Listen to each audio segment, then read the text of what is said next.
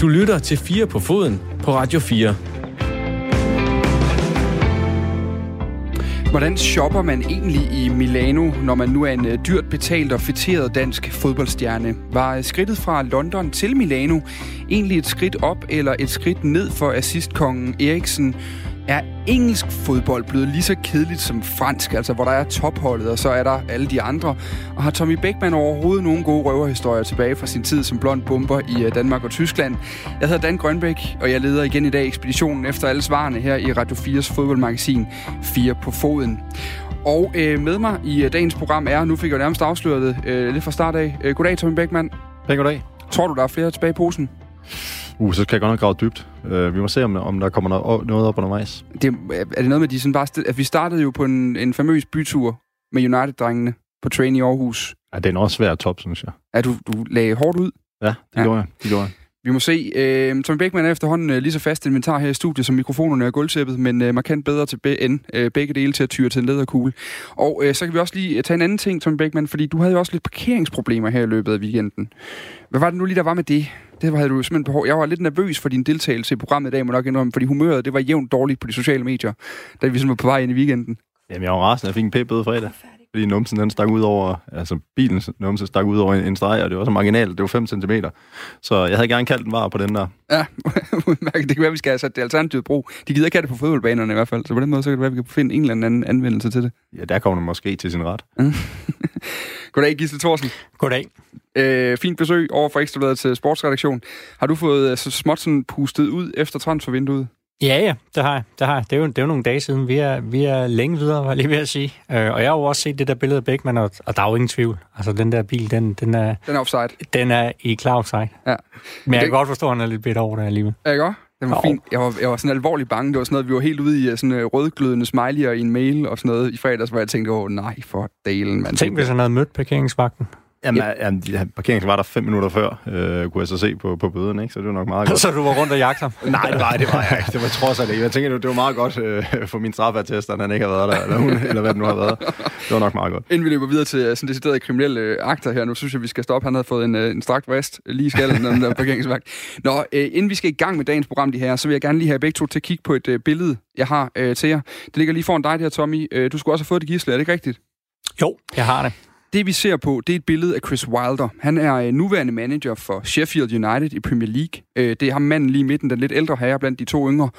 Øh, det er taget for 10 år siden, hvor manden ifølge min research var manager i Oxford United på det tidspunkt. Han har så lige taget en tur øh, på Crystal Palace øh, hjemmebane Selhurst Park, hvor han står og overværer en øh, øh efter statistikkerne hamrende kedelig 0-0-kamp sammen med Sheffield Uniteds medrejsende fans. Her 10 år senere, der har han så lige slået Crystal Palace i Premier League som manager for selv samme Sheffield United, han var på udbanetur med dengang. Det her, det er på alle mulige måder øh, det, vi har brug for mere af i fodbold. Er det ikke et fantastisk billede? Jo, men jeg vil sige, ja, hele historien, både om, om Sheffield United og Chris Wilder, den, den er jo vild med, og det håber jeg da også, at, og det tror jeg også, de fleste andre er. Altså, han er enormt sympatisk. Øh, det er Sheffield United også. Altså, det, det er sådan lidt et håb om, at der... Eller et tegn på, at der stadigvæk er håb i, i en fodboldverden, der er rigtig meget styret af penge og, mm. og store ego. Og så, så ser vi altså den her fyr, og det er jo ikke første gang, vi har, vi har set øhm, fede ting med Sheffield United. Jeg så også, hvordan de tog imod mod Santa Berge. Er der nogen, der måske også har set på de sociale medier i weekenden med, med den her sang? Altså, det, det, det, det, det er bare godt at se. Øh, Øh, og, og altså, man sige, han, han spillede jo også i Sheffield United som spiller, skal vi huske. Øh, og, og det der, det er da rart, øh, at der er trænere, der siger, ved du hvad, jeg er altså også fan af en klub, øh, så dem, dem vælger jeg til ud at se. Forestil dig, du startede dengang i, det har været i der Aarhus klubber, øh, dengang du var i gang, første gang, Bækman. Hvornår har du sidst været med ude og se, øh, hvad var det fremad? Det var Aarhus fremad, ja. Og, ja, eller Skovbank for den sags skyld. Øh, og AGF, som unge spiller. Øh, jeg har ikke været, jeg har været på Aarhus Stadion et par gange, og øh, overvejer AGF. Øh, men det har faktisk været mod Sønderjyske, tror jeg, de gange, de har været. Så det har måske været, mere været udbanehold, jeg har, har, har kigget på der. Mm. Så, men jeg synes, det er en fed historie. Øh, og det viser også lidt, at, at det er de store klubber, der typisk løber med, med overskrifterne i, i Premier League i hvert fald, ikke? men det er en, de små klubber, der tit har de, de, de, de mere sjove, de, de mere specielle historier, og, mm. og ikke mindst de, de fedeste fans på en eller anden måde. Okay, kommer man lidt tilbage nu, det der jeg synes er det sjove ved det her billede, det er, han er jo på det tidspunkt manager i en anden klub faktisk, og alligevel så er han lige med, Christ, eller med, med Sheffields drenge på udebanetur til London for at kigge. Øhm, det her, skifter man, kan man tillade sig at være mere fan på et tidspunkt, når man ikke spiller selv mere? Altså, er du, er du dybest set AGF, og der har løbet rundt i den lyseblå trøje i rigtig mange år? Nej, det, nej, det vil jeg ikke sige, jeg var. Øh, altså, jeg var jo øh, jeg var AGF'er som barn, men det voksede jeg fra, øh, da jeg skiftede til Esbjerg, tror jeg. Og så, så, så jeg, der forlod min, mit AGF-hjerte mig lidt, ikke? Mm. Og da jeg så flyttede til, til Sønderjysk, så får man et nyt hjerte. man, altså, som fodboldspiller er man jo sådan lidt, man, man, man identificerer sig med den klub, man nu er i. Mm. Og det er svært at løbe rundt og være fan af en klub. Øh, der, der er nogle enkelte tilfælde, ikke? Nu har vi en Simon Jakobsen, der har været i, i Silkeborg i, i en menneskealder. Han vil altid have en eller anden form for, for følelse for Silkeborg. Og, og for mig har jeg måske skiftet lidt for meget. Jeg er lidt for meget klublyder til at til på den måde at have haft den båret med mig rundt i, mm. i, i min uh, seniorkarriere. Ærger du, kan du godt ærge dig lidt over, at du kom til at spille for AGF? Øh, ja, på en måde. Øh, jeg tror, mine børn jeg, jeg synes, det har været sjovere nogle gange øh, i skolen, hvis, hvis jeg spillede i AGF, så jeg ikke skulle kæmpe med hele skolen om, hvem der var det, det bedste hold. Øh, så på den måde kunne det, kunne det have været fedt øh, at spille ude, i, ude på Fredensvang også øh, på et tidspunkt som senior. Du lytter til Radio 4. Du lytter med til Radio 4. Øh, Erik Rasmussens stemme, som du lige hører der, han er altså ikke til stede. Han kommer tilbage og er i radioen forhåbentlig allerede næste uge. Der bliver nikket ude fra regien, så det satser på, at vi får ham tilbage fra Afrika inden så længe. Vi håber, vi håber, vi håber. Øh, men i dag, der skal vi altså som det første vende snuden mod Italien og øh, Serie A, hvor Danmarks bedste fodboldspiller øh, fremover skal lave frisparksmål og frispilninger til folk som øh, Lautaro Martinez, Romelu Lukaku og det italienske stortalent øh, Nicolo Barella. Been a long few weeks. Feels like it's been on the way for a very long time. So to finally be here is, uh, I'm very happy, very excited. Uh, to excited to to get out to the fans and uh, and really feel the atmosphere already. I felt a bit with the fans, and it's been a very warm welcome. So um, I feel very very good. Sådan sagde Eriksen i hans øh, eneste interview øh, efter skiftet til Inter endnu, som altså meget passende var med Inters egen presseafdeling. Men hvad er det egentlig for en verden, Eriksen landede i med privatflyet i øh, sidste uge? Det snakkede jeg lidt tidligere i dag med øh, Patrick Olsen om. Han spillede Inter fra 2013 til 2015 og nåede 27 kampe på klubbens Primavera hold, som sådan er en øh, mellemting mellem ungdomshold og reservehold. Og så nåede han altså også en enkelt kamp i, øh, i den øh, blåsorte trøje i øh, Copa Italia. Olsen, han er lige nu på træningslejr med sit hold OB i Spanien og mellem øh, fuglefløjt og øh, spanske håndværkere. Der fortalte han en lille smule om, hvad Internationale Milano egentlig er for en størrelse at være i. Det er en af de største klubber i Europa, og det er en klub, der har en masse, øh, masse trofæer bag sig og øh, en masse historie. Det er en klub, øh, hvor at fodbold det betyder alt, både øh, på og uden for banen, og, og menneskerne i byen, unge som gamle, damer og mænd alle går, går op i fodbold dernede.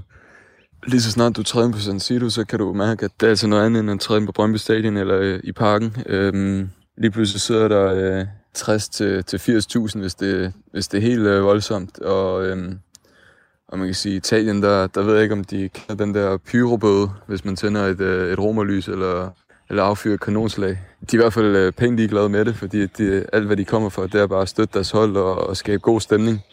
Patrick Olsen, han nåede at være inde omkring førsteholdet, inden han øh, røg ud på flere lejeophold, og så til sidst skiftede klub. Han nåede aldrig helt den der stjernestatus, som Eriksen var købt direkte ind i, men han gav et meget godt indtryk af, hvad det egentlig også er, der venter den danske tiger for Fyn, når han begiver sig ud i Milano by. Jeg vil tro, at uh, en som Eriksen, det ved jeg i hvert fald for nogle af de andre stjerner, der var i Inter, at uh, når han så skal ud og shoppe lidt i Milano, så kommer han nok ikke til at gå alene rundt. Uh, der kommer nok til at være et par, par fans og journalister, der gerne vil, vil følge med i, hvad han shopper, og, og, og følge ham rundt i, i diverse kroge. Så uh, altså, det er bare en, det er en helt anden fodboldkultur, der er i, i Italien. Uh, det må man bare sige. Lige så snart du er, du er fodboldspiller i Italien, så bliver du lidt set på som en, som en gud øh, hvis det går rigtig godt, og hvis, hvis det går skidt, jamen så er du også øh, mere eller mindre ikke velkommen. Altså, det er jo sådan lidt, det er både nat og dag, ikke? Altså, hvis du gør det godt, så er du god, og, og hvis du, du laver noget, noget, der ikke er helt så godt, jamen så kan man lige så godt prøve at finde en ny arbejdsgiver, og tænker, der skal virkelig meget til at bevise, at, at man godt kan følge med. Så jo, det er jo, det er jo klart, det, der, det er igen lidt det der med, med fodboldkulturen i udlandet. Øhm, især i Inter, at hvis du gør det godt, jamen så, så kan du også tillade dig meget, og så, så bliver du lidt set på som, som den gud fra, fra fansene. Nu sagde jeg godt nok 10'eren, han kommer til at spille i nummer 24 i, øh, i Inter. Gisle Thorsen, jeg har nu nogle dage efter, hvor jeg er gået summet over, da han har spillet først en lille smule i Copa Italia, så fik han en kamp fra start mod øh, Udinese her i weekenden. Jeg har stadig ikke helt besluttet mig for, kan jeg mærke, om jeg synes, det er sådan et, et skifte sådan lige ud, eller opad, eller nedad, eller hvor, hvor den egentlig ligger, fordi han kommer fra, men jeg tror, han er den 18. mest assisterende spiller i Premier League nogensinde for, øh, for Tottenham, har haft nogle rigtig gode sæsoner. Hvad, hvad, hvad er du nået frem til efter nogle dages summen over det her? Ja, men det, det, det kan højst for mig blive et, et skridt til siden. Altså, jeg tror både, både Christian og, og vi andre havde jo håbet, at det blev det her skifte til øh, Real Madrid. Der var også lidt snak om Barcelona, men, men især Real Madrid var jo, var jo varme på et tidspunkt, øh, i hvert fald på rygtebørsen, og, og jeg tror også, der var, der var noget i det, øhm, men så faldt det så sammen med, at de, de gik andre veje, og, og Christian Eriksen spillede ikke særlig godt, øh, og så, så kommer du altså ikke til Real Madrid. Så, så det blev lidt, han, han, han havde malet sig selv lidt op i en, i en krog ved at sige i sommer, at, at han, det var tid til at prøve, prøve noget nyt. Han godt kunne se sig et andet sted.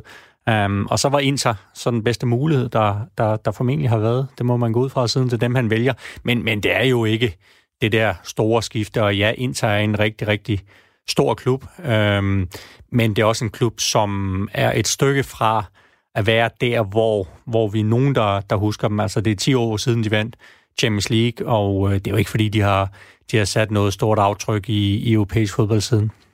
Øh, Tommy Bækman, der er jo det her ved Inter, at det er sådan for mig en af de der klubber, der altså de kan nærmest spille 20 dårlige sæsoner, og så vil der stadigvæk være en eller anden ting omkring dem, der gør man ikke, altså, som man, altså, at stort set alle fodboldspillere på et eller andet tidspunkt i deres karriere vil sige ja til det skifte, uanset hvor vild man egentlig var.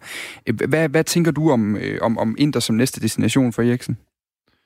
Jo, men jeg tror, det, det, det blev sådan lidt et nødvendigt onde, øh, som Gisle var inde på. Så malte han sig selv malte sig selv op i en, i en krog, i og med, at han sagde, at han måske skulle videre til noget nyt.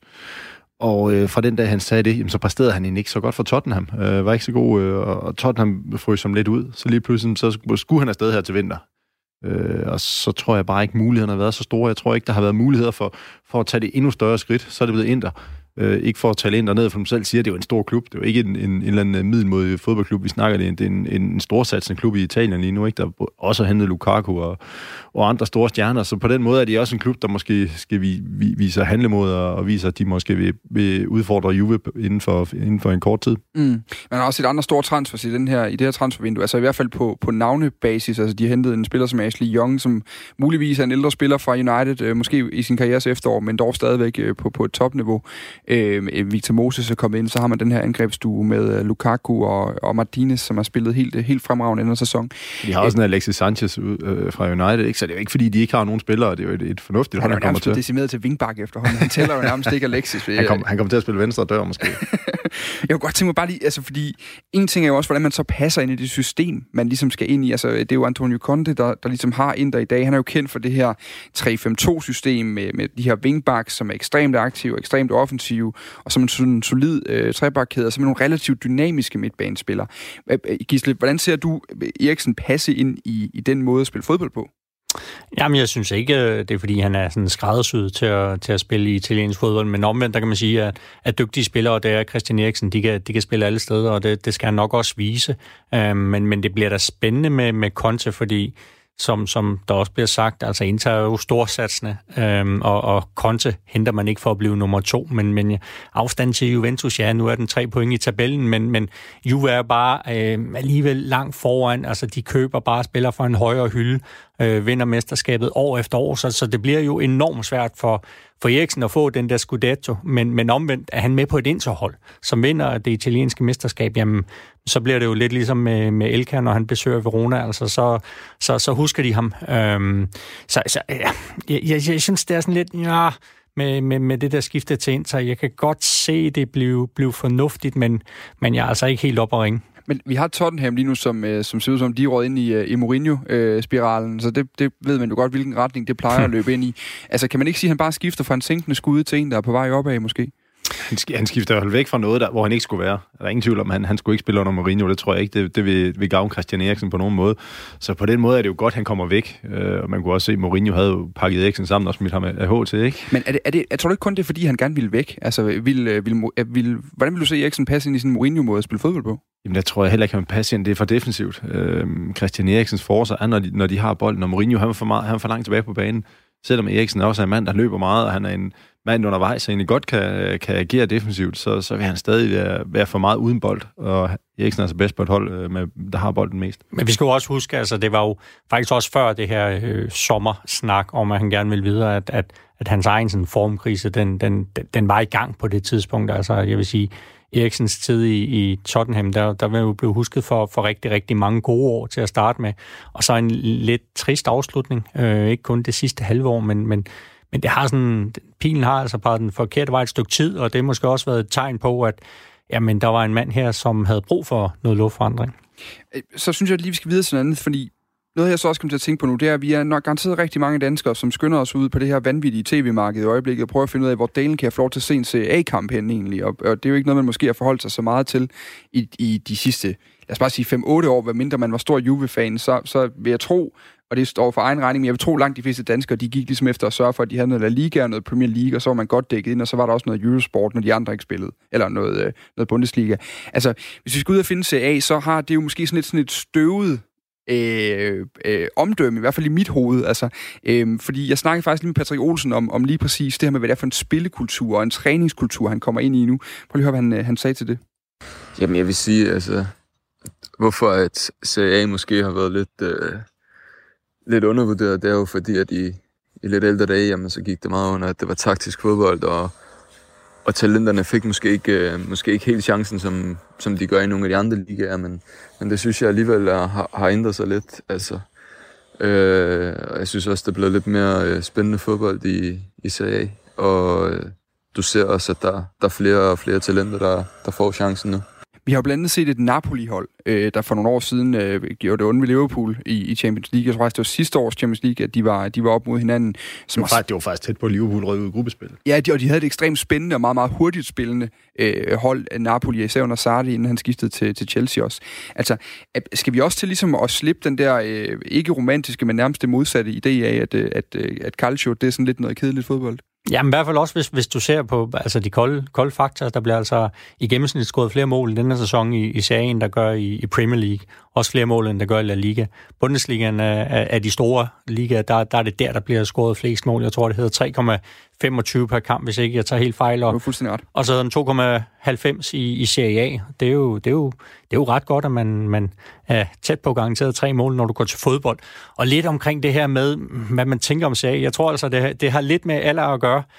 Um, for, for hvis, hvis du var ung i, i slutningen af 80'erne, da TV2 begyndte at sende det første gang, der tror jeg, der var rigtig, rigtig mange, der blev forelsket i, i Serie A, og så der var det også bare de bedste spillere, der var i Serie A dengang. Altså Milan havde hollænderne, og Inter havde tyskerne, og, og ja, Napoli, de havde Maradona, ikke? Og det var jo nok, kan der ikke, hvad de hed alle sammen. Altså, det var jo, det var jo fed fodbold. Jeg tror, de startede med en 5-3 kamp øh, TV2, så det var, det var jeg, jeg synes også, det er lidt uretfærdigt, at, at CA har fået det der lidt triste prædikat, og jeg tror lidt, det har at gøre med, at de også spiller på nogle, nogle gamle stadions, og, og tv-produktionen slet ikke op at matche det, som vi er vant til i Premier League.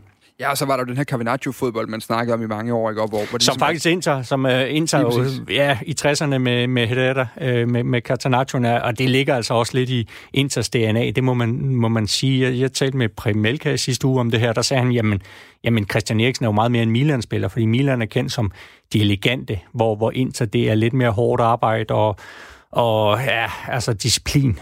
Er det også en gammel kærlighed, du skal til at genfinde, Tommy Beckmann, øh, omkring øh, CA?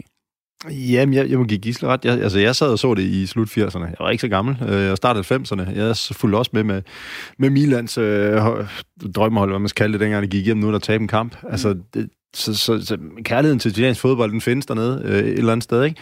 Hvis man selv siger, øh, den forsvandt fra tv-kanalerne, så er det også noget, man, man mister interessen for et eller andet sted. Den har været væk mange år, nu kommer den tilbage, og med, med danske spillere, ikke? Vi har fået hvad har vi dernede? En, en 3-4 stykker, 5-6 stykker? Der var mange ja, danske vi har, spillere vi har mange. Nu. Peter Ankersen, øh, Lasse Schøne, Simon Kær, altså der er jo, ja, Cornelius. Vi, Al- Alea er stadigvæk endnu. Lukas Lea er der ja. endnu, ikke? Altså, ja. der er jo, Men der er Skov har vi også. Ja, Jens Stryger, Andreas Skov, altså det er... Det er endnu på, på to cifre, ikke? Så, ja, så, så, så alle de danskere giver jo også en, en, et incitament for at sidde og følge med, for det er trods alt sjovt at se danske hold, eller ja. danske spillere.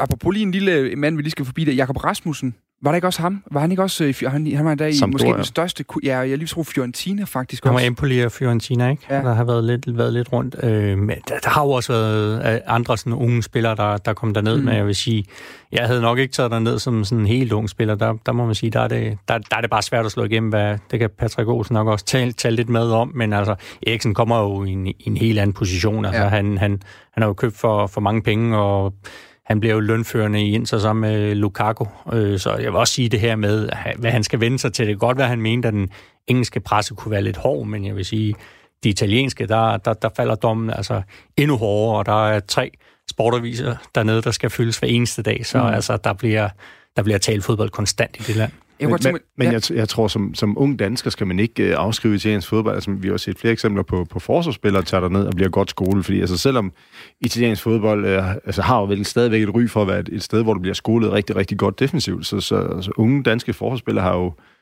øh, Simon Kjær, Mm. øh, og hvem er Joachim det? Andersen. Joachim Andersen, ja. Ja. i Sampdoria, som jeg refererede til lige før forkert. Ja. Men altså, der har, har man et par stykker i hvert fald, der har været dernede og kommet, øh, må man sige, godt ud af det. Så, Ja. så de danskere, der tager ned i forsvarsspillere i hvert fald, øh, kommet godt ud af det. Men, men så glemmer man jo faktisk også, at der er et par stykker, som faktisk er... Nu, Jakob Rasmussen, som vi lige var inde på, han er faktisk lige blevet udlejet til RC Birkeau i, øh, i Tyskland. Så er der også øh, Jens Odgaard, der er udlejet til Herrenfeen fra Sassuolo. Øh, Risse Domise er jo faktisk også øh, italiensk ejet i hvert fald, øh, spiller i Nice øh, lige i øjeblikket. Og Nikolaj Barten Frederiksen. Øh, Rigtigt. Også Holland, ikke? Og Han skulle forbi nu. Jo, han øh, til Fortuna Citat, hvis jeg ikke husker helt forkert. Lige til sidst. Øhm, for mig, der er Christian Eriksen, og det kan godt være, at jeg er for hård ved ham. Øh, jeg, også, jeg, jeg tillader mig også lidt mere. Jeg er Fynbo, vi må gerne øh, gå til hinanden dernede. Øhm, han har aldrig altså, måske slået mig som en spiller, du kan hænge det hele op på i sidste ende. Og hvis han her kommer ind og bliver lønførende i et indre projekt, som skal stå og falde, vi kender Conte, han er også hård, øh, når, når spillerne ikke leverer det, han, han kræver af dem. Allerede nu kan vi se, at Eriksen han får på puklen for en første kamp, hvor Conte så er ude og forsvare ham og siger, at han er slet ikke inde i systemet endnu. Han, er, han, han, han gør det godt i forhold til, hvor han er lige nu. Altså, er det, det er et kæmpe pres, han kommer under. Hvad, hvad, hvad, nu lad os bare lige spekulere helt sindssygt her. Hvad betyder det for sådan en spiller som Eriksen? Jamen, set fra min stol, der, der, der betyder det, at, at han skal tage endnu et, et skridt op. Han var også en meget, meget markant spiller i Tottenham, og vel sammen med Harry Kane, den, den bedste spiller, og hvis vi ser over sådan de seneste fem år, altså der, der var han jo med til at bære det hold, men, men det skal han så sandelig også gøre i Inter. Mm. Øh, og han skal, han skal vise sig som, som den leder, som han er nok ikke, hvis, hvis man siger naturlig leder, og, og kigger i en, i en bog under, under det ord, så vil, vil der jo ikke dukke et billede af Christian Eriksen op, men, men man kan lede på flere måder, øh, og det er jo så det, han skal gøre. Altså han skal, og det tror jeg også, han er meget bevidst om, at, at han kommer der ned som en, en nøglespiller, der forventes meget af ham, og han skal, han skal tage det store ansvar, og nu var Patrick Olsen jo også inde på, at, at altså man bliver hurtigt kritiseret, hvis man ikke leverer, og der må man bare sige, hvis du er udlænding, så er det bare endnu værre. Mm. Øh, så, så det er jo det er da et pres, men, men igen, det har han jo været også vant til fra, fra Tottenham med, at der skulle præsteres hver gang.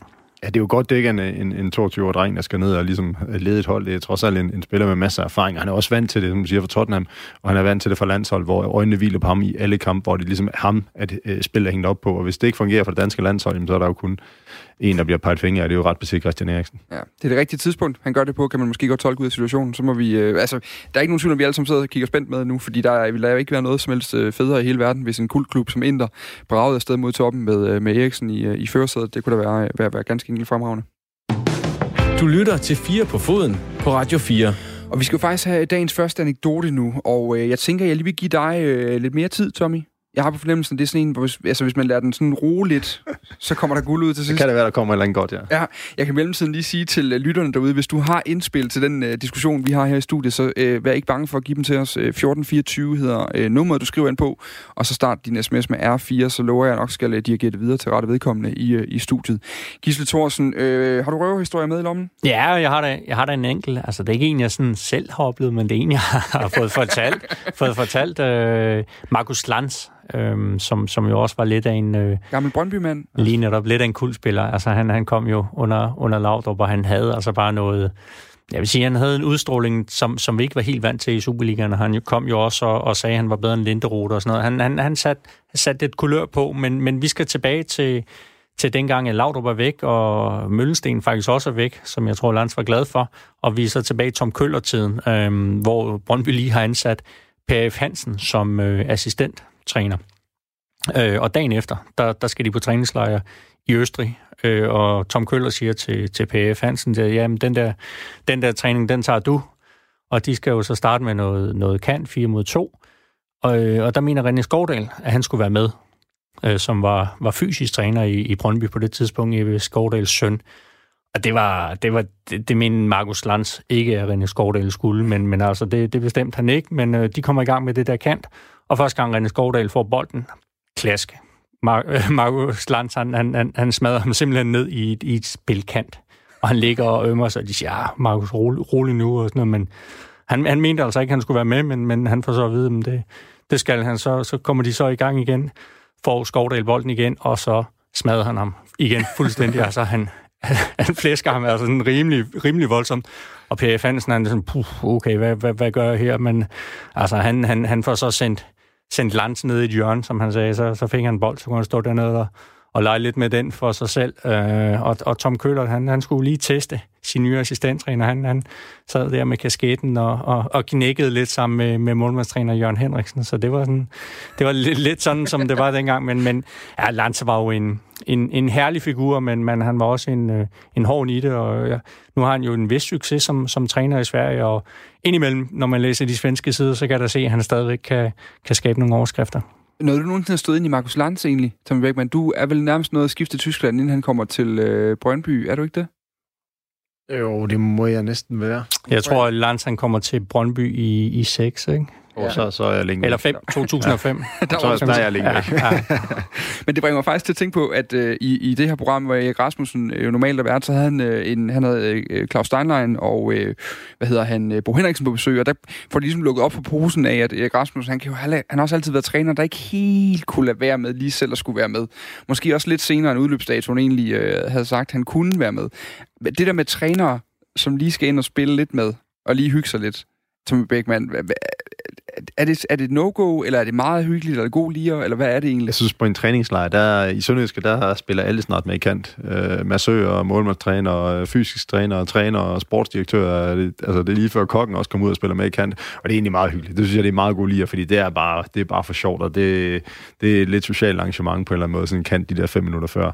Så, så på den måde, der, der, der synes jeg, det hører så fint til. Men jeg vil sige, i dagligdagen, der, der behøves de ikke. Der er det godt holdt sig væk. Jeg tror også, Lance, han, han var jo opdraget lidt i, i Hans og Rostock, så han har jo nok lært også den, som du også lærte, den, den tyske skole, hvordan man ser på, på det. Mm. Jeg tror også, det var det ikke i Swansea dengang, at der var en af, en af spillerne under Laudrup, der også udtalte, at de var faktisk ret trætte, at han skulle være med. Men det var ikke så meget, fordi han ikke kunne være med. Det var mere, fordi de kom simpelthen til at se så åndssvagt ud i kant, når, øh, når Mister han lige stillede sig over det, i hjørnet. Det, den har jeg også hørt fra Brøndby. Ja. At uh, nogle af spillerne, det var sådan lidt, når han, når han gik med i træning, det var faktisk lidt træls, fordi at, han var bedre end alle andre. Vi skal videre til, apropos bedre end alle andre, det var en fremragende bro, du fik lavet der, Tommy Beckmann, fordi både den franske Ligue 1 og den tyske Bundesliga har i flere år lidt under øh, manglende spænding i toppen af rækkerne. Henholdsvis PSG og Bayern München, de har jo kørt mesterskab efter mesterskab hjem med tocifrede pointafstanden til forfølgerne nærmest hver, hver eneste år. Og i den verden af kedelig fodbold, der har Premier League jo ligesom stået som det der spændende isbjerg midt i det hele, man kunne få lov til at følge, når man bare gerne ville se en øh, fed kamp til sidst om øh, titlen. Men tiden, hvor det her for eksempel kunne ske. Aguero! Staggering! Just staggering! Altså, da Aguero han vinder mesterskabet til City i, jeg tror faktisk, det er 3,5 minut inde i overtiden, hvor man ser de her billeder af United-fans, der står øh, på et stadion, hvor deres kamp er slut, og står bare og holder øje med deres telefon og kan se, at det hele det knækker for dem. Altså tiden, hvor Sergio Aguero kunne afgøre det hele, øh, som i 2012 her, den er altså måske forbi. Liverpool, de ser nemlig i år ud til at øh, cruise et medlem, eller ikke medlemskab, et mesterskab hjem efter en sæson, hvor de har været intet mindre end suveræn i ligaen. Og nu læser jeg lige op nogle tal, for de 25 kampe er blevet vekslet til 73 point. Kun et enkelt kryds står der i den her øh, lange, lange sejrsrække, og det betyder, at de lige nu er 22 point fra Manchester City på andenpladsen, og at hvis de fortsætter stimen, så vinder de mesterskabet allerede den 21. marts, og det er syv runder før sæsonen slutter. Gisle Thorsen, øh, Liverpools program hedder Norwich ude, West Ham hjemme, Watford ude, Bournemouth hjemme, Everton ude og Crystal Palace hjemme de næste seks kampe. Lukker de den den 21. Ja, men det kommer også... Altså, jeg tror heller ikke nødvendigvis, at Manchester City laver, laver, laver fuld plade. Så altså, det, det, det kan de sagtens. Altså, de er jo, de er jo så gode. Øh, det har vi jo set så mange gange. Og, og det der program, det, det ligner da en 16-18 point. Tommy Beckmann, tager det her det sjovt ud af fodbolden? Nej, jo, ja, ja, det var et godt svar, ikke? Jamen, det, synes, det synes jeg, altså hvis, hvis det er sådan hver år, så ja, så gør det det jo. Men, men det her, det er også flot. Altså, man, man må også nyde det nogle gange, for der er langt imellem, at et hold, det er så suverænt, som Liverpool er. Som selv siger, at de kun lader lagt to, lad to point ligge, og ja. de altså vundet råberstop næsten i Premier League. Det er jo, altså, det er, vel ikke, det er jo ikke set før. Der er selvfølgelig hold, der er gået igennem øh, uden at tabe. Arsenal gik i gang igennem uden at tabe, men ellers så ser du meget, meget, meget sjældent hold, der er så suveræne. Mm. Øhm, så det, ja, det, det var aldrig set før, kan man sige. Altså, før, det, det, er jo, det, er jo, det, er jo, det er jo helt vildt, altså, hvis, når du sidder og ser på de der tal for det rigtige Arsenal gik igennem. Jeg tror, de vandt 26 og spiller 12 uger altså Liverpool, hvis de kan, de kan holde dampen op, og det er jo også det, som, som bliver interessant, kan man sige. Det, det, det er den spænding, der er. Det er jo, hvor mange point ender de med, og, og går de ubesejret igennem. Men der plejer jo at ske lidt med, med et hold, når de er blevet mestre, især hvis det sker så tidligt. Så det kan da godt være, at, at der venter et enkelt nederlag, også hvis de skal fokusere lidt på, på Champions League og FA Cup. Ja, fordi det er jo så det, vi har set øh, tendenser til her nu, at, øh, at uh, Jürgen Klopp, han er faktisk begyndt at smide uh, lidt nogle af de andre turneringer. De skal spille mod, jeg ved faktisk ikke, om det er i dag, de spiller mod Shrewsbury uh, returkamp. De spillede i hvert fald uafgjort i den første kamp med et helt U19-hold. Uh, også jo ligesom en, en, eller i hvert fald med meget få af reservespillerne fra første holdet med. De spillede også en kamp mod Aston Villa i, jeg tror det var Carabao-koppen, uh, mens de var ude at spille VM i, uh, i, i fodbold et andet sted, hvor jeg vil sige, uh, hvor, hvor de jo også stiller med et U19-hold og bliver, bliver smadret ud af den turnering. Uh, det her, giver det, er, det, er, det, er det her måske det bedste, det bedste grundlag til også at gå ud og lægge nogle penge på Liverpool som Champions League-vinder igen i år? Fordi de, hvis, lad os nu sige, de lukker den bare på et eller andet tidspunkt i løbet af marts, så er der stadig god tid til at koncentrere sig om de sidste kampe i de, de internationale turneringer, Tom Beckmann. Det, det tror jeg ikke, at det har den store effekt. Jeg synes, når du ser Champions League-vinderne generelt, så er det jo ikke nogen hold, der bare kan cruise igennem. Tit og ofte, så er der et spørgsmål om, at det er de samme, der spiller uge efter uge. Og så er det godt være, at der kommer en enkelt kamp ind øh, ekstra i ny og næ, men det, det, det bør de kunne klare. Mm. Øh, Liverpool vandt øh, Champions League sidste år også, øh, hvor de spillede mere mesterskabet til sidste øh, runde. Så der kan man sige, det var ikke sådan, fordi de, de slækkede nogle af stederne. Så, så på den måde, så synes jeg ikke, det, det er et, et, et holdbart argument i hvert fald for, at øh, chancen for, at de vinder Champions League er større fordi at de andre hold, de kommer til at kæmpe med, har så brede trupper, og de, det, det er ikke nødvendigt at spare spillere en enkelt kamp eller to. Det, det gør ikke det store i sidste ende. Gisle? Hvad tænker du om det der? Fordi jeg kan godt nogle gange sidde og tænke, at, at, at de kan jo sagtens holde fast i Premier League-kampen. De skal jo spilles uanset hvad. De stiller jo ikke, øh, ikke op øh, til de kampe, bare fordi de har vundet mesterskabet. Så de skal jo nok holde kampformen ved lige. Men bare det her med, at du kan tillade dig at spare en gang, du kan tillade dig lige at, at slække en, en 0-0 også okay, øh, hvis, hvis, hvis man endelig kommer derhen. Ja, men der er vel både for og imod, fordi der er jo, der er også lidt det her med, med momentum og bare blive ved og vinde og vinde og vinde. Og man kan sige, jeg tror, de afslutter jo også sidste sæson, samtidig med de, i de afgørende kampe i, Champions League, med at vinde og vinde og vinde i Premier League. Så altså, som, som Tommy siger, de har jo vist, de kan, de kan sagtens spille på, på begge fronter.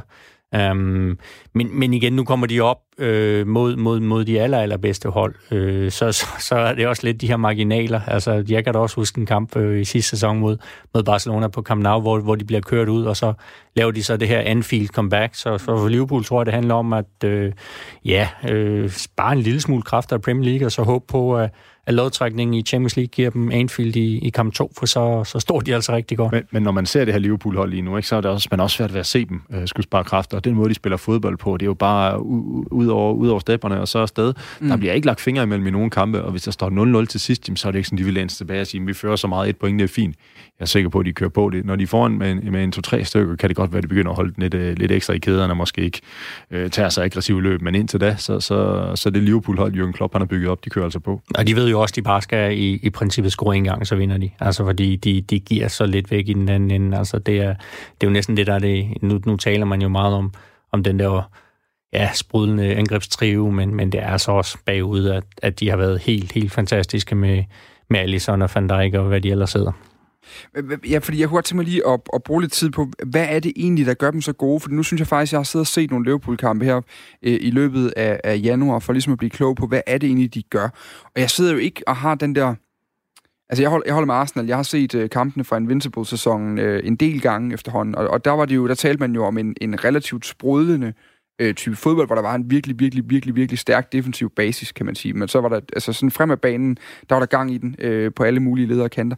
Jeg synes, når man sidder Liverpool-holdet, så sidder man alligevel og har fornemmelsen af, det er jo ikke fordi, de bare øh, kører alle deres modstandere over, men de får bare det der mål, de skal bruge hver eneste gang. Den hedder også 2-1, så hedder den 1-0, så hedder den, altså det er sådan det er et målsejr hver gang. Hvad er det egentlig, der gør dem så gode?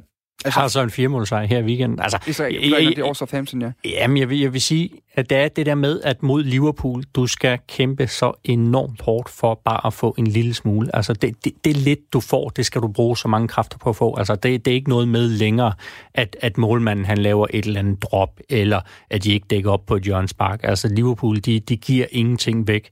Øh, og så må man sige, så, så er de det her lidt, ja, det bliver en kliché, men, men det her, man taler meget om kynisme, og det har de altså i begge ender. Mm. De, er, de er hamrende effektive, og så er det jo også bare det her, det, det, det må Tommy jo også kende for, for ja, i hvert fald det der Esbjerg branchehold. Når man kommer ind i en, øh, en god steam, jamen, så, så får man også den der følelse af, når man går på banen, jamen, så siger jamen, den, den her, den skal vi nok klare, vi skal nok vinde, også selvom det ser lidt skidt ud, så, så skal vi nok komme tilbage, og det er jo bare den Liverpool har, altså succes, det afler succes, og, og, og giver bare den der selvtillid, som, som en fodboldspiller lever af. Jamen, den er, ja, det, lige præcis, den, den er tro på tingene, og det upagte, hvordan det går. Det kan godt være, du føler dig presset nogle tidspunkter i løbet af en kamp, men man ved, at der skal ikke ret meget til, så vender man den. Øh, med Sønderjysk skal det være en sølv, hvor vi, var vi bagud i, jeg tror, det var en 5-6 kampe i løbet af, af, hvad hedder det, foråret, og vi vendte nærmest alle sammen og vandt, fordi man havde en eller anden, en eller anden tro på dem, prøv her, det skal vi nok vende. Og det, det, det er ikke tit Liverpool i bagud, men man har alligevel den der, øh, de må have den tro på, at vi vinder de kan ikke gøre noget, vi skal nok vinde den her kamp, og så er det, så er det ikke sådan, de bliver, bliver overmodige eller noget, det, det er jo stadigvæk øh, ganske stabilt, det de laver, men jeg synes, den måde, de spiller på, det der med, altså det høje og hårde genpres, de kører, øh, tyskerstilen, Jürgen Klopp mm. har taget med fra Dortmund, ikke? og så alligevel øh, formår de også nogle gange bare at stille sig ned og, og, og stå kompakt og effektivt, og så, altså de, de spiller jo total fodbold, de kan mm. jo alt, de kan, de kan være dominerende med bold, de kan stille sig ned og køre på kontra, det er jo det, der gør Liverpool svært at spille mod, at et hold kan have følelsen af, at vi, vi har fint styr på dem, vi har bolden. Men øh, det er ikke altid sjovt at have bold mod Liverpool, fordi de er, de er dygtige på kontra, og de kan også godt spille, hvis du stiller dig ned, så er de også dygtige til at lave gennembrud på, på dybstående hold. Kan man sige, det er det hold i Premier League, der har, der har flest clean sheets, og det er også det eneste hold i Premier League, der har scoret i alle kampe. Altså det, det, det viser jo også lidt, at det her med, at det ved modstanderne også, når de møder Liverpool. De har jo også lidt den der fornemmelse af, åh oh, nej, nu er det Liverpool, vi skal møde, og ja, det kan godt være, at vi har spillet godt i første halvleg, men men bum, lige pludselig, så, så er vi bagud, og så, så ved vi også godt, at så kommer vi nok ikke tilbage. Altså, det bliver også sådan, øh, modstanderen, det er jo ikke, fordi modstanderen lægger sig ned på nogen måde, men, men du får også den der fornemmelse af at sige, at det er Liverpool, og, og vi får nok bare ikke noget i dag. Ja, fordi det, det er jo den omvendte, fordi vi talte også lidt om den der, det der Esbjerg-hold. Øh, jeg tror, det var i forrige program, hvor du også var med, Tommy Beckmann. Altså om den der mentalitets-ting, øh, ting, der kan komme ind. Altså, man taler også om Liverpool som øh, the mentality monster, som man taler om, fordi det bare er... Altså, det, den der vinder-evne øh, og vinder-vilje, den er åbenbart så helt enormt stærk i det omklædningsrum, at de mere men det kunne gå på, på banen med brækket ben, og så ville de alligevel øh, øh, øh, komme afsted med tre point. Men det her med at støde ind i sådan et hold, Altså, når du møder det der hold, der har vundet syv i træk, og som har, øh, er kommet tilbage fra at have været bagud to eller tre gange, og alt det der, sætter det så også i modstanderne, når man går ind? Ja, det gør det. Altså, det, det er svært at møde topholdene generelt set. Øh, i, I min tid i, hvad hedder det, i Tyskland, når vi skulle spille ud mod Bayern München, eller bare generelt mod Bayern München. Altså, det er vel sådan det nærmeste, jeg kommer at spille mod en klub, der har været så stor, så suveræn, som, som, øh, som Liverpool er. Altså, der vidste man godt, at i dag, der kommer vi til at løbe efter bolden, Øh, hvis vi har en chance, skal vi score, mm. og de skal helst gerne brænde deres 5-6 chancer, ellers har vi ingen chance. Ellers kommer vi ikke til at tage point med her. Men hvis på forhånd, at det bliver en umenneskelig opgave, man skulle ud på, hvor der skulle øh, leveres ud over det, man egentlig kan for at vinde. Fordi man, man kan jo også godt gå ind og se, at de her spillere, enkelt for en, der er de bedre. Så vi skal levere på nogle andre parametre. Vi skal, vi skal løbe mere, vi skal rent mentalt være stærkere end dem, og vi skal være taktisk bedre end dem. Og lige nu, der tror jeg ikke, der er ret mange, der, der, der løber med en Liverpool-spillere, der er taktisk og mentalt stærkere end de er. Og så er det vel også det der med, at man får en, en kultur i en, en spillergruppe. Altså det er, at, at man gør bare hinanden bedre, men man har nogle enormt høje krav til hinanden, og det, det har de helt tydeligt også i Liverpool. De, de har det godt sammen, men der bliver altså også stillet krav, og det er vel også det, vi har set med, med andre hold, som har været øhm, så stærke. Altså det er den her enorme... Øh, drivkraft, der er fra, sådan, det kommer ligesom sådan det der indre, øh, den der indre drivkraft, og den, den synes jeg bare, man ser i Liverpool, at, at den her gruppe, de vil altså ud og lave øh, historie sammen. Og det, den, er, den er svær. Også. Altså, det, skal man ikke, det er ikke noget, man kan tro, at det er noget, vi bare lige sætter ind på et hold. Altså, det tager tid. Det er utroligt svært at implementere på et fodboldhold. Den her drivkraft, den her vindermentalitet, den her tro på ting er så svær at, at, at, få ind på et hold, men den er meget, meget let at tage ud af et hold igen. Altså, det, der er, det, det er små ting, der gør det. Og, og det er jo så lige præcis det, altså når man nu sidder og kigger mod, hvis jeg skulle finde en kamp blandt de her næste seks for Liverpool, hvor jeg tænker, okay, den kan godt alligevel tippe, så skulle det være sådan noget, en, en udekamp mod Everton. Der er bare altid noget, noget spændende på spil. De har også en, øh, en udekamp mod Watford, hvor Nigel Pearson, han også øh, har, har fået bygget et eller andet, noget, der man i hvert fald slår sig på i øjeblikket, når man møder dem. Altså, hvis nu de støder ind i det her lige pludselig, altså er, er det nok til at ligesom øh, bryde glansbilledet, og så, så står man et andet sted? Nej, fordi Liverpool vinder stadig med nogen af 20 point, når, når sæsonen er om. Det kan godt være, at de kommer til at tabe en kamp undervejs, mm. og det vil gøre ondt på dem et eller andet sted, fordi så har de ikke uh, gået, gået igennem sæsonen uden at, uden at tabe.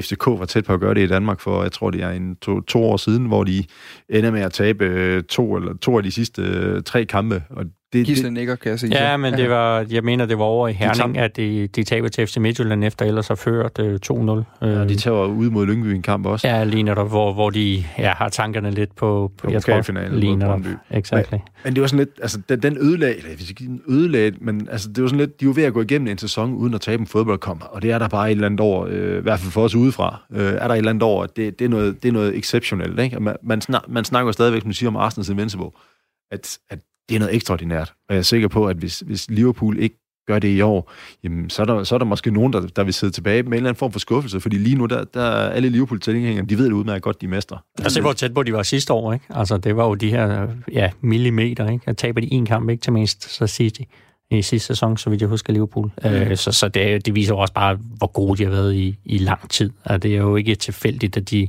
de brænder denne sæson af. Man kan sige, at de har i hvert fald allerede nu øh, sat rekorder igen. Altså de 22 point, det er øh, øh, det største øh, forspring, eller det første, den største forskel, der har været mellem nummer 1 og 2 i tabellen i Premier Leagues øh, historie. Øh, de 19 point mellem Manchester City og Manchester United efter 38 runder i 17-18 sæsonen var således den tidligere rekord.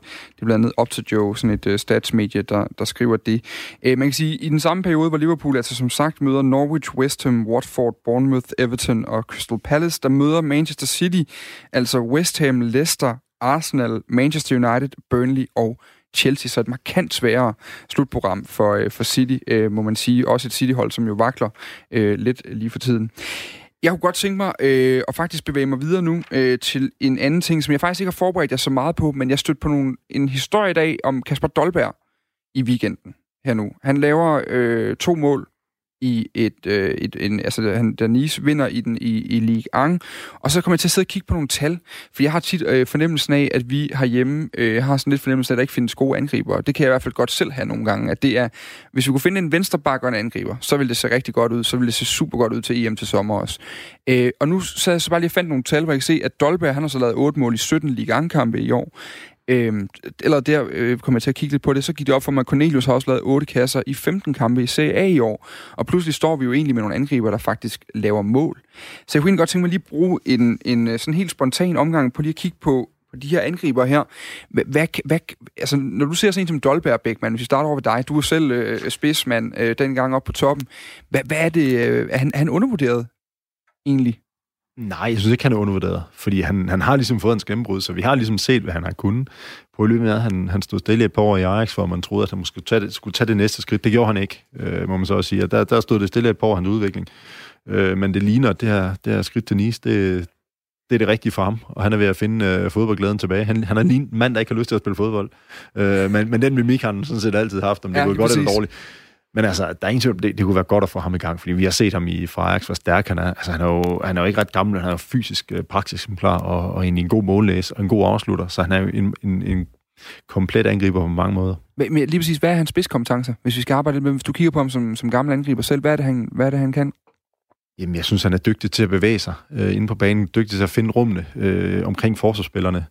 Og så igen ind i, øh, jeg husker en kamp mod FCK, øh, Ajax FCK i Europa League, hvor han øh, flytter Sanka øh, stille og roligt og hætter den ind. Jeg tror så, bliver dømt frispark. Øh, men, men bare den styrke, han har, øh, synes jeg også er imponerende. Så han, det, det, det synes jeg, det er hans fordel, det er, at han, han har rigtig mange spidskompetencer. Du kan ikke sige, at han er, han er lynhurtig, eller han, han, han kun kan sparke. Altså, han har, han har flere øh, rigtig gode spidskompetencer, og det, det tror jeg måske, det er hans, hans, øh, hans bedste og vigtigste evne, det er, at han, han, er, han, er, han er relativt komplet.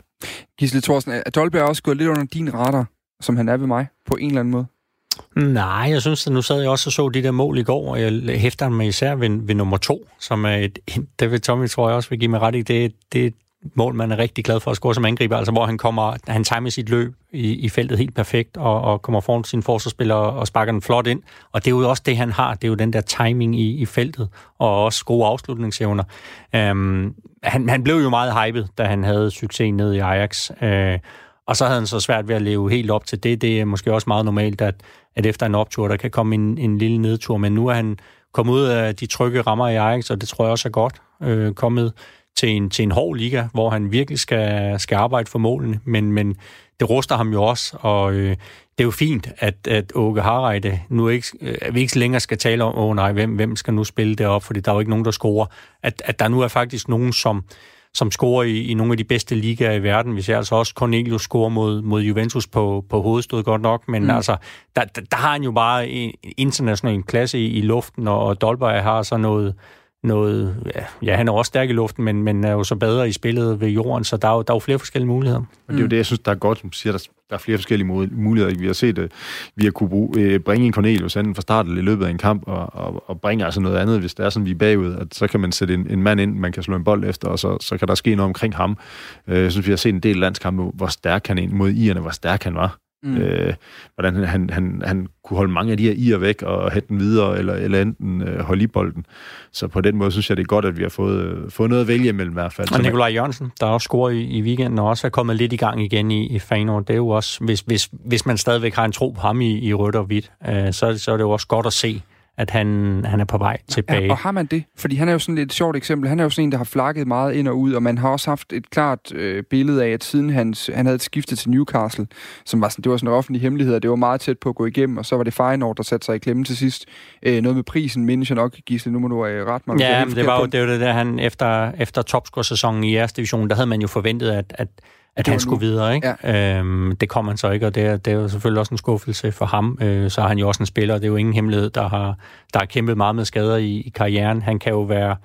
Altså, han er jo en gudsbenået fodboldspiller, men han kan jo også være sådan en frustrerende spiller, ja. fordi, fordi du sad hele tiden med fornemmelsen af, kom nu, Nikolaj, vis, vis det, som, som vi ved, du, du har. Øhm, det er så ikke altid, han gør det, men, men altså, det er jo fint, hvis han får, får scoret nogle mål ned i Feyenoord og, og kan støde til den her EM-trup i, med, med, med den der selvtillid, som man har brug for som fodboldspiller. Øh, og så har vi altså nogen at vælge mellem. Det kan godt være, at, at de andre af Belgien har, har lidt bedre spillere end os, men altså, vi har jo stadigvæk øh, øh spillere, som præsterer i, i nogle af de bedste ligaer. Men og lad os bare lige vente det, fordi når man så nogle gange har haft, vi har nærmest siden Jon Dahl, og nærmest længere tilbage også med Besand, øh, det var dengang, vi rigtig følte, vi var stærke på den position. Der har det jo været lidt sådan en, en, øh, en akilleshæl, øh, den, det der angreb der. Hvad skulle man lige prøve? Yusuf Poulsen har været prøvet op for, man har leget med Braithwaite, man har prøvet dem, vi sidder og taler om af her nu, også Dolberg, Jørgensen og, og, og Cornelius lidt på skift, alt efter hvilken kamp det var, der skulle spilles. Altså er vi derhen nu, hvor det faktisk er altså det er faktisk en styrke for landsholdet, angrebspositionen, som Beckmann. Nej, sådan ser jeg det desværre ikke endnu. Øh, der, man mangler lige at se det på landsholdet også, øh, at, at de kommer til at fungere der. Et af de, de har gjort det godt øh, et lille år nu her i, i deres respektive klubber, når andet er på landsholdet, om det også kan komme til at fungere der. Men der er der ingen tvivl om, at det, det, det er en start, at det fungerer på, på, på klubhold, eller de kommer ind med selvtillid. For det har man også set flere gange. Man, man så jo godt en, en Nikolaj Jørgensen, hvordan at, at, at, at hans, hans selvtid, den forlod ham øh, lige pludselig, og, og det var en helt anden type, vi så, fordi at op til EM, synes jeg egentlig, det, eller op til VM, synes jeg egentlig, at det, det, det så fornuftigt ud mm. øh, under VM. Det, der, der, der, var, der var sket, jeg tror allerede under, under VM, at der har været noget der, fordi det, det var en helt anden Nikolaj Jørgensen, vi så til VM. Og, og, og lige præcis den turnering kunne man godt have, have brugt et, et alternativ til. Sådan, der var lige et eller andet, der startede på min computer. Ja. Der er simpelthen øh, lyd på. Det var nemlig, fordi jeg ville finde en artikel, øh, jeg lige ville øh, finde for jer. Jeg ved ikke simpelthen ikke, hvorfor det kom ud. Rasmus, ude i regien, kan du ikke lige, han sidder og storgriner derude, der, der skal findes en løsning på det her nu. Det var fordi, jeg ville finde et citat, fordi øh, vi sad, undskyld, jeg forstyrrede dig, øh, Tommy Beckmann, med en eller anden øh, øh halvdatterlig spilreklame, der kørte et eller andet sted fra, kunne jeg høre, det var. Øh, men jeg vil finde et citat fra, fra Cornelius træner, fordi noget af det, man tit har haft fornemmelsen af med de her forskellige angriber på landsholdet, det er jo øh, netop Gisle lidt ind på det med Nicolai Jørgens, men han har fornemmelse af, så vi står det der. Altså, jeg vi, tror måske heller ikke, det, det er så nemt at, at være angriber på det danske landshold. Altså, det er jo ikke sådan, at du bare står inde i boksen, og så, så kommer den ene sukkerbold efter den anden. Altså, du er, du er en del af det her fine danske kollektiv. Du skal arbejde enormt hårdt, tage rigtig mange øh, løb, deltage i, i det defensive. Altså, ja, det skal man jo også andre steder, men, men ja, det er jo ikke det er jo ikke sådan en luksuschance. Det skal vi også huske på, og jeg tror også, at Åke Harreide vurderer dem på, på meget andet end, end deres evne til at sparke bolden i, i æsken. Mm. Det er bare fordi, nu fandt jeg det der citat, jeg gerne vil finde, og det er nemlig fordi Cornelius træner øh, i Parma, efter han jo øh, så, så sikrer det her ene point mod Cagliari øh, her den anden dag, eller i går var det faktisk, så går han nemlig ud og siger, Andreas er et symbol på vores hold, og han, er nødt, han var nødt til at afslutte træningen fredag med et muskelproblem i ballen, men han bed tænderne sammen og meldte sig klar. Øh, det var desværre ikke muligt for ham at, at hvile ham, men han var fantastisk. Han kæmper for enhver bold og giver holdet mulighed for at presse på. Han scorede, og jeg er meget tilfreds. Han hedder altså Roberto Diaverza, ham øh, træneren, som sagde det her. Det der, det er jo den der... der det er jo noget med at æde sig selv, det her. Og det er måske lidt det, man nogle gange har siddet og savnet. Altså, det er i hvert fald det, vi er blevet kritiseret for, at det var sådan lidt, lidt for nusset øh, nogle gange. Og her der har vi en mand, altså alle, der har prøvet at have sådan en muskelskade, de ved udmærket godt, hvor nas det gør. Og især hvis den sidder i ballen, det kan jeg øh, svært forestille mig at skulle spille en Serie A-kamp med sådan en, øh, der, der hiver lidt om bag i. Som Beckmann, er, er det egentlig ikke bare et hammerende godt tegn på en Cornelius-type, det der? Det ved jeg ikke. Han prøvede også at æde sig selv i Irland. Der bliver han skiftet ud efter fem minutter, mener jeg kunne huske.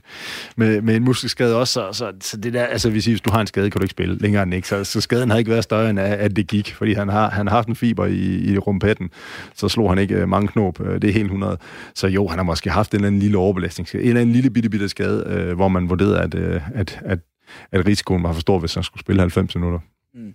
Nå, okay, men så bliver den jo også... Ja, den, den, man, den man jeg lige til jorden. Ja, det, jeg, jeg tror også, det, det, det, det, hænger vist også sammen med ham, hans konkurrent Inglise øh, er skadet også. Så, ja, så det, stykker. Ja, så, så de er jo, han er jo han er nødt til at tage en lidt større tørn, øh, corner lige nu. 8 kampe, eller 8 mål i 15 kampe for Corner i hvert fald, 8 mål i 17 uh, øh, ligangkampe for Dolberg, og på den måde ser det altså ikke helt uh, skidt ud frem mod en uh, slutrunde til sommer. Uh, hvis vi lige skal lave sådan en hurtig top 3 på positionen, bare med de tre, uh, Jørgensen, uh, Corner og uh, Dolberg. Uh, hvad siger du, Gisle? Øh, jeg tror, jeg vil spille. Jeg vil nok spille corner, fordi han har øh, den der råstyrke. Altså han kan selv de bedste forsvarsspillere. Det kan godt være, at de holder corner fra at score, men, men, men det går ondt, og han øh, skaber også rum til sine holdkammerater. Så ja, Dolberg er en bedre angriber på mange områder, men jeg tror, corner til EM vil være, vil være sjov at se. Så en Cornelius, Dolberg og Jørgensen i den her Ja, det vil, det vil det være, men det er tæt i tom. Beckmann, er du mere en Dolberg-mand? Øh, nej, jeg er, sådan set, jeg er sådan set relativt enig. Men jeg har en enkelt forudsætning. Ja. Det er, at så begynder vi også at spille med nogle indlæg. Fordi det er, der er Cornelius, han er stærkest. Det er sådan, når, når bolden kommer ind i feltet, og man gerne vil op i anden salgshøjde. Han er jo ikke spilleren, der skal ned og tage, tage, deltage i alle mulige øh, fik faktisk med 1-2. Og så må vi gerne spille uh, lidt mere direkte, fordi det er der hans ligger. Der er Nikolaj Jørgensen måske en bedre, hvis du vil, hvis du vil ligge og lege uh, tiki-taka. Mm. Og hvis du nu sidder derude og tænker, ja, ja, men hvem scorede han imod Dolberg? Jamen, så var det altså uh, mod Lyon. Han lavede begge kasser, da de vinder 2-1 uh, over Lyon uh, på hjemmebane i Nice, så det var altså ikke nogen uh, helt smal modstander. Og bare rolig, Joachim Andersen spillede ikke, så det var ikke ham, der blev uh, ydmyget inden foran kassen derinde. Uh, vi kan lige, inden vi skal have en omgang nyheder og en lille pause, så kan vi lige nå en uh, anekdote, Tommy Beckmann. Kan du, uh, er du klar nu? Oj, det var, en presbold. Tak for sidst. Er helt ærlig. Uh, en, en anekdote på... på og nu skal jeg lige... Uh, jamen, jeg, jeg kan en lille en. Vi kan... jeg, skal, jeg skal nok finde noget til senere. Men jeg har en lille en, for nu, nu snakker vi tidligere om, om, uh, om, om træner og kant og så videre. Ja. Uh, i, da jeg spillede i Tyskland det første år nede, der havde jeg en, en, en, en træner med navn Peter Neuer. En meget underholdende træner, skal jeg hilse at sige. Sådan en meget kulørt træner. Og... Uh, dagen før kamp, der havde vi altid en øvelse, hvor vi skulle spille træneren, han lagde den af, og vi skulle skyde på mål. Og øh, den gode Peter Neuer, han har selv spillet fodbold, også i, i Bundesligaen, vil jeg faktisk mene. Så man havde sådan lidt en forventning om, at han kunne lidt med bolden. Så når vi øh, lagde en bold ind til ham, så troede man også, at han kom godt tilbage. Jeg skal hilse at sige, det var en terning, man skød den ind på. Den røg til øst og vest, og det var en 100-side terning. For det. Du anede simpelthen ikke, hvor den røg hen. Så han var ikke, øh, han var ikke øh, så teknisk stærk øh, i hans øh, senere år i hvert fald. Det, det er jo også meget sjovt det der, fordi vi ser også flere og flere trænere nu om dagen, der ikke selv har spillet fodbold på sådan ret højt niveau, nødvendigvis for at blive rigtig dygtige trænere hvad gør det ved respekten i en trup, hvis man godt kan se det tekniske niveau ved manden, der står og bestemmer derude, det er sådan cirka på linje med mormors? Jamen, nu har jeg haft Jacob Mikkelsen, så jeg kan kun sige, at det har jeg prøvet. uh, Jacob, han har aldrig rigtig selv spillet uh, noget mindeværdigt fodbold, og det var, sådan, det var sådan lidt, da han kom som træner. Uh, nu var, nu var uh, aldersforskellen på mig og Jacob måske et halvt år eller sådan noget. Han er halvt år ældre end jeg, tror jeg. Så der var også noget der, jeg tænkte, okay, hvad, hvad, hvad foregår der her? Man har ikke spillet fodbold, han har været landstræner i Tanzania, så vil sige, sådan, den, den umiddelbare respekt skal lige vindes. Det er ikke en, man, man får gratis, hvis man ikke selv har prøvet lidt på egen krop i hvert fald. I anden time, der skal øh, vi øh, tale øh, om en anden britisk gigant. Nu er vi lidt inde på Liverpool tidligere, som har det rigtig nemt i øjeblikket. Nu skal vi tale om nogen, der ikke har det så nemt.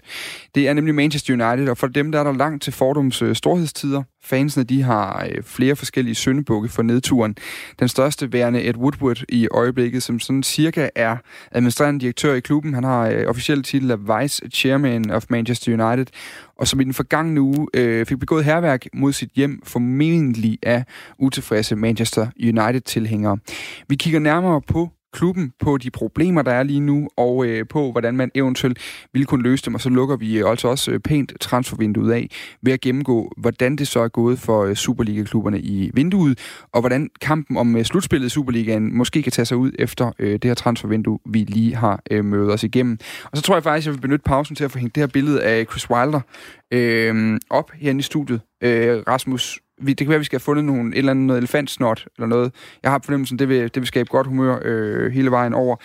Det er altså øh, i programmet i dag Gissel Thorsen, sportsjournalist på øh, Ekstrabladet, og Tommy Beckmann, tidligere Superliga-bomber, øh, som er med. Husk, du kan blande dig i debatten, og det vil vi rigtig gerne have, du gør. Det kan du gøre på den, øh, det nummer, der hedder 1424, altså 1424, hvor du starter din sms med R4. Du må allerede nu gerne begynde at skrive ind omkring Manchester United. Jeg ved, der sidder nogen derude, det kan jeg se på Twitter, som er rigtig glade for at fortælle, hvad de synes er, glad, er, er galt i United lige i øjeblikket. Det vil vi altså også gerne høre på, øh, på sms'en til, til den diskussion.